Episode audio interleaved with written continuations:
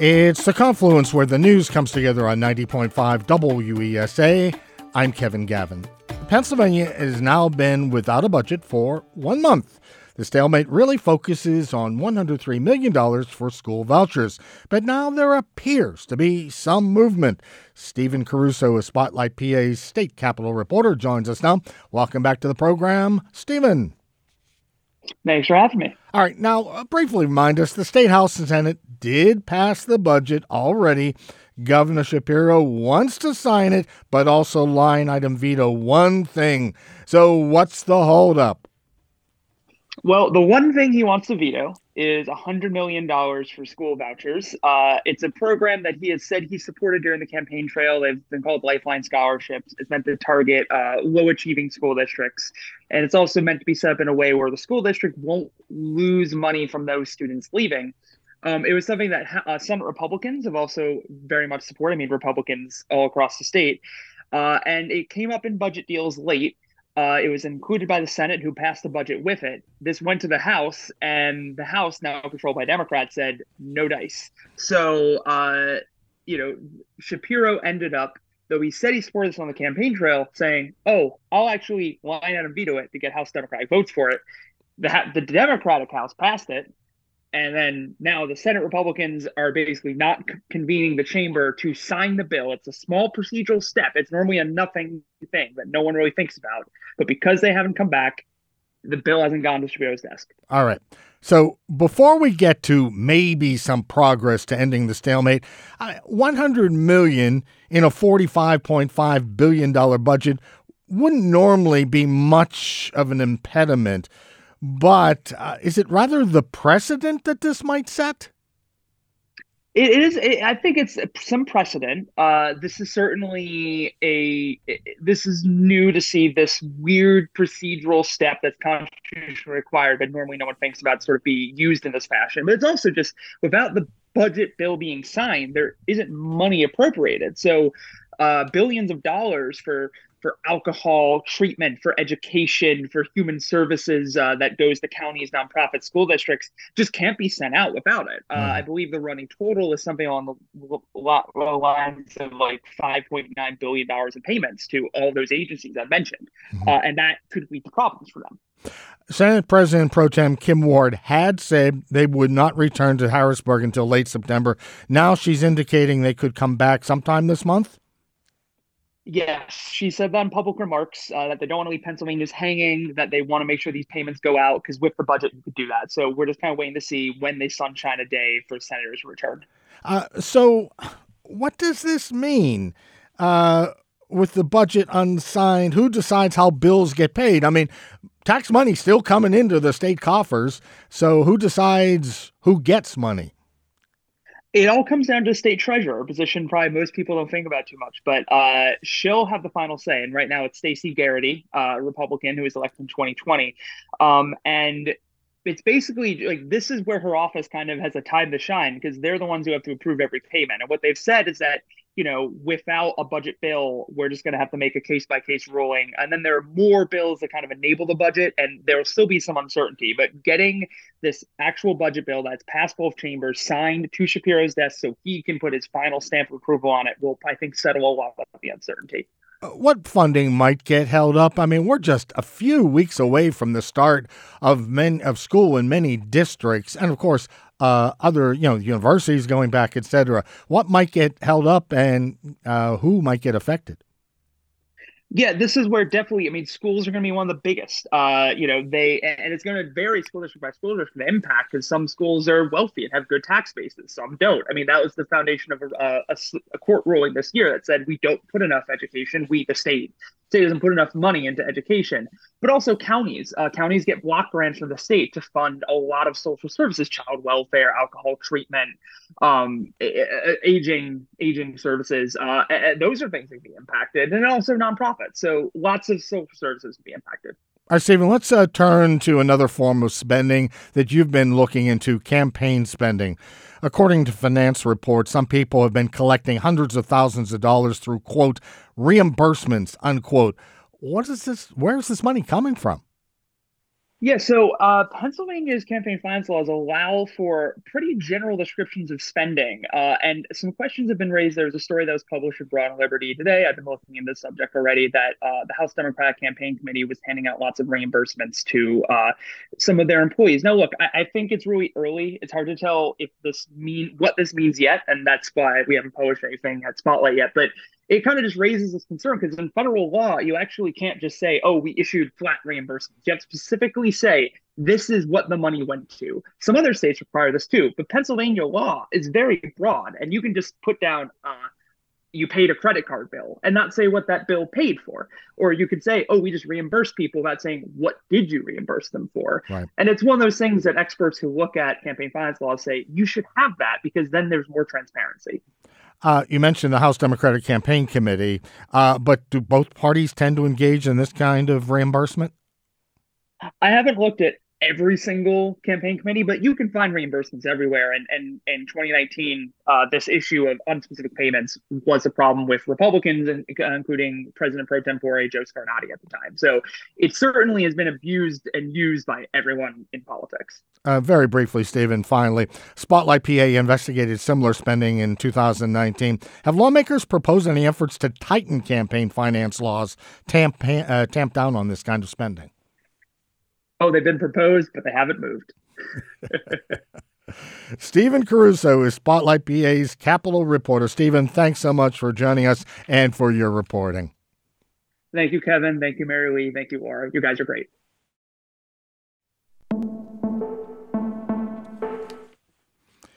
It's The Confluence on ninety point five W E S A. I'm Kevin Gavin. Over the weekend, local Democrats and Republicans selected their nominees for a special election to fill the state House seat that was left vacant by the resignation of Sara Innamorato, who is the Democratic nominee for Allegheny County Executive. W E S A's Government and Accountability Editor Chris Potter joins us now. Welcome back to the show, Chris. Always good to be with you, Kevin. All right, Chris, this is one of two hundred three state House seats. Why is there extra significance to this special election? Yeah, I mean, all the special, all the elections are special, but some are more special than others, I guess. This one is important because uh, right now, with Sara Innamoratos uh, stepping down last month, uh, the House is now tied one oh one to one oh one. And uh, you just heard Steve talking a little bit about how much is in flux and in play in Harrisburg right now. This race, uh, if Democrats win it, as they probably should, uh, they will be able to retake that very slim one seat majority that they have in the House. Before we get to the party's choices uh, to run in this special election, Innamorato stepped down, but she didn't have to. So why did she? Yeah, a lot of people were surprised by the timing of this. Uh, uh, Miz Innamorato had said that uh, she would step down if she were elected uh, to co- county executive in November. Um, she took this step when she did. It was July nineteenth. And the reason for that is under state law, the sort of minimum amount of time you can have uh, between a vacancy coming up and a special election being called is sixty days. Um, and that's exactly what we have here, is from July uh, nineteenth to September nineteenth. The reason for that is that the House is scheduled to come back September twenty-sixth. So you're really minimizing, Democrats are really mis- minimizing the amount of time where uh, you might have the House in session and they are not in the majority. It's going to take a little time, uh, a couple weeks to, to uh, count the ballots, to finalize and certify the results. But it's really all about sort of minimizing the time in which Democrats are not calling the shots in the House. Innamorato was several months into her third term as a representative. Uh, we've talked in the past about progressives and the big role they played in getting her elected, especially the first time. Are you hearing any, I don't know, disappointment that she resigned before she had to, provided she would win the county exec race? Uh, you know, I haven't heard um, disappointment per se. I definitely heard some surprise. I know of at least one person who had been considering uh, running for her seat, but um, the sort of uh, expedited timetable by which she did so, uh, this candidate, this this potential candidate, just was not able to sort of get things together. But you know, a lot of these candidates had been planning, after she won the May primary, um, had been planning to uh, put their names into the ring here. So so we did have several candidates who were ready to go, um, and even with the expedited uh, timetable. Table really just uh, ten days. Um, they were able to get campaigns going, and the party was able to make the choice that it did. All right. So you described that Republicans made their nomination quietly. How so?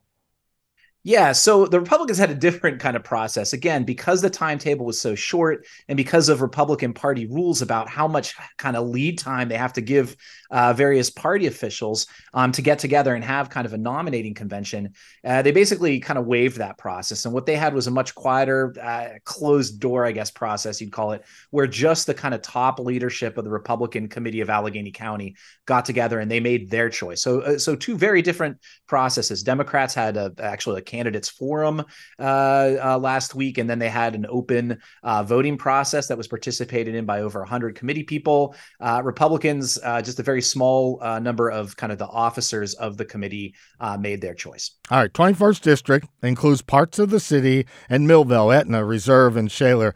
Uh, typically lean Democrat?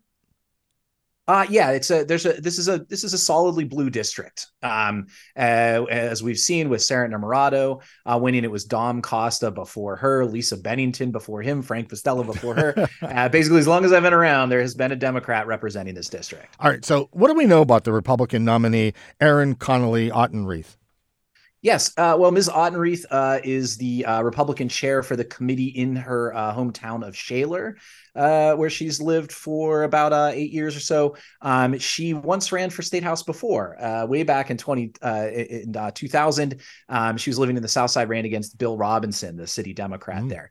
Um, she is uh, fun to talk to, I will have to say.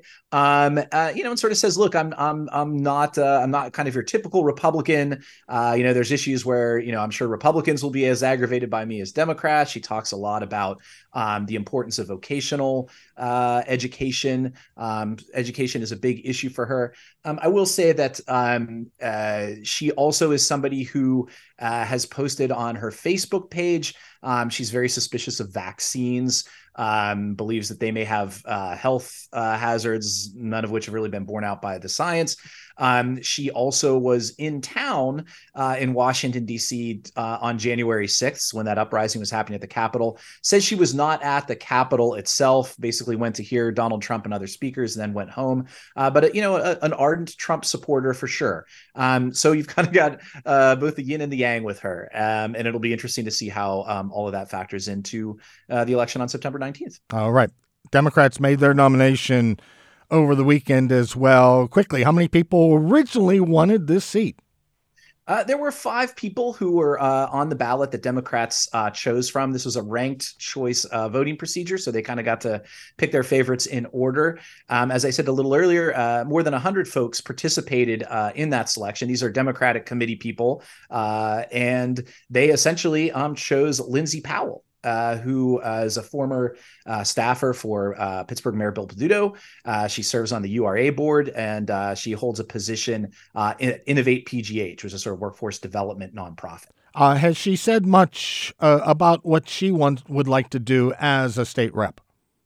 Yeah, I mean, she's she's very much in the mode, as really all five Democrats were, of wanting to continue the Innamorato legacy. Um, housing, obviously, a very big issue for her, and just generally trying to sort of deliver, uh, you know, the kind of progressive solutions for challenges faking, fake, facing working class folks. Uh, and finally and briefly, what does Autenreith need to do to upset the Democrat in, as you described it, a very blue district? Well, if I knew that, Kevin, I'd be making a lot of money as a political consultant and a lot more than I make here. Um, it's a it's a tough it's a tough slog. Um, you know, I, Miz Autenreith herself sort of made a joke about, you know, when Jim Roddy became the first Republican county executive, it rained all day. Um, and, and that's kind of how he was able to do it. And and she might need a torrential downpour herself. But, uh, you know, she is, uh, you know, on a personal level, very engaging person um, and certainly seems to, you know, want to talk about uh, what she believes in. So um, it's all about getting out on the doors. Uh, but you know, Democrats very motivated as well. I think there's a lot of excitement about Lindsay Powell, really kind of across the spectrum in the Democratic Party. Chris Potter is W E S A's Government and Accountability Editor. Thanks as always, Chris. Kevin, it's been an honor being part of this with you and Mary Lee and Laura. Thank you so much. It's The Confluence on ninety point five W E S A. I'm Kevin Gavin. The Point Park University Board of Trustees has selected its ninth president. Chris Brussalis has served as interim president of the institution since February of this year when Donald Green stepped down after eighteen months. Chris joins us now. Welcome to The Confluence and congratulations. Thanks, Kevin. It's good to be here. Uh, you were previously a member of the Point Park Board of Trustees. What interested you in becoming interim and now president? Well, um, I've had a long relationship with Point Park. Uh, actually, Point Park has been one of my clients. I was a longtime C E O and then chairman of a uh, national management consulting firm. We do did work, large corporate, large institutions, including higher ed. So Point Park was a client of mine over the last twenty some years. And then about uh, five years ago or so, I was asked to join the board and then in the leadership of the board. And uh, and so uh, that's that's where I landed now. Uh, well, uh, you mentioned the consulting group of the Hill Group, Incorporated, uh, management consulting firm. You're also an adjunct professor of management and policy at uh, Carnegie Mellon. Uh, do all these get pushed aside, or are you going to be doing a balancing act? Yeah, I, I have no time for uh, for the Hill Group, my uh, management consulting firm anymore, but I am still uh, teaching at Carnegie Mellon uh, one or two nights a week in the uh, fall and the spring. And I enjoy that, and I think it's good to uh, stay engaged in the classroom. All right. One characteristic of Point Park is that it has a, a small student body and faculty, about thirty-three hundred students thereabouts. How can the university increase enrollment for the university without losing um, a close-knit environment? Yeah, so um, we, we, we feel that... Um, we have an opportunity to grow the university, and we were we were uh, larger, about over twenty percent larger prior to the pandemic. And so we're going to do that by um, really concentrating and leaning into the things that we're great at. And one of the things that I think that we are great at is in the area of arts, entertainment, entertainment technology, and media. And we're going to become market leaders in that space. And it really aligns with, you know, being the downtown university. I mean, unfortunately, the um, the office workers aren't going to come back to downtown in droves. And downtowns of the future are going to become centers of arts and entertainment. And that's what we are. And, and that's where we are, in the center of downtown. So, you know, in the future, you know, these downtowns are going to be driven by the creator economy. Mm-hmm. And that's what we are good at. And so, that's how we're going to grow. Sorry. Uh, so this is an opportunity to return to pre-pandemic uh, enrollment, or are you looking even beyond that? Yeah, we're looking to uh, to get back to where we were, but, but beyond that, and we think we have a great opportunity in order to pull that off and do that. You know, one of our one of our differentiators and, and ways we're going to do this, again, leading into our strengths, is we're going to really uh, commit to industry and community immersed programs that really leverage our strength of being in an urban setting, and it's all grounded in experiential learning. We think that is our differentiator. We believe strongly that adults learn best by doing. And so, you know, in our curriculum, we have infused uh, the opportunity to do field studies as part of your coursework. We encourage students to get internships right off the get-go, their freshman year, and then we have a cooperative education program. We're the only school in this region, besides the Swanson School of Engineering at Pitt, that offers co-op, where students will leave the classroom for a semester, work full-time for an organization, they'll work full-time at Highmark, at P N C, um, and, and not getting, you know, they're getting paid entry-level professional wages, doing very meaningful, important work, and that gives them an opportunity to translate what they learned in the classroom and apply it. And then they come back in the classroom, and, and it brings that much richness back to the classroom for themselves and their peers. Sounds like uh, you want to put career readiness at the forefront of the curriculum, or even emphasize it more. Absolutely. Absolutely. Your predecessor, uh, Donald Green, uh, was, from what I understand, very involved with students. How have you connected with the student body since becoming interim president, and how do you plan to now as permanent president? That, that's what attracted me to this opportunity. I love working with students. I've been teaching at Carnegie Mellon for thirty-two years. Uh, that's what this is all about. It's impacting their lives. And I, I think the students uh, uh, see see me and my family uh, almost every day on campus, and we're very engaged and very visible with our, with our students. That is the best part of the job. Where do you want to engage them as you're walking along from class to class, uh, informally, formally? How do you plan to do that? All the above. I mean, I, I see them as they're going to class. Um, I try to pull myself uh, in between meetings out of my office, out of the ivory tower, and, and I'm on the campus. Um, we attend, uh, my family and I attend athletic events. We attend student activities events. We're in the playhouse uh, uh, watching our performances several times a week. Uh, we're in the dining halls. We're eating with them. And, uh, you know, it, it's great. It's all about building community. It's all about uh, engaging in their lives and trying to impact. You mentioned Point Park is, you know, the downtown university. Public safety is a big concern in downtown. Considering Point Park's location, how do you plan to deal with this issue? You're working with city officials. What are you doing to make sure your students, your faculty members are safe? Yeah. So we're, you know, we're doing a lot. We're working with the city. You know, we're blessed. We probably have one of the uh, the finest uh, police departments, our university police department. We're actually one of the first fully accredited higher education police departments. So we have an outstanding police department. We uh, really utilize and leverage technology uh, to prevent things, to, to maintain the safety on our campus. Safety is our number one priority here. And uh, we put a lot of resources, a lot of attention uh, to keep our students, faculty, and staff, and friends of the university who are visiting here safe. All right. Uh, very briefly, just twenty seconds. Uh, strategic plan is planned for later this year. Give us one point that you'd like to emphasize. Well, uh, we're we're not only going to uh, have high impact for our students, but we are going to be the driver of Renaissance three in downtown Pittsburgh.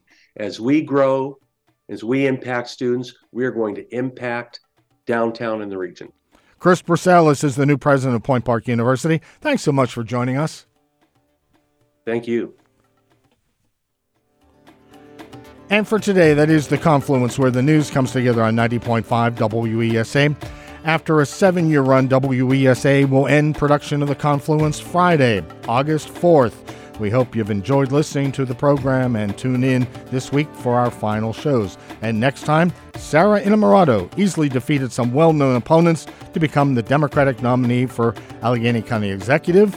How does she plan to take the next step? Thanks to our team, Addison Deal, Laura Satsui, and Mary Lee Williams. I'm Kevin Gavin. Until next time, hope you have a good day of good news.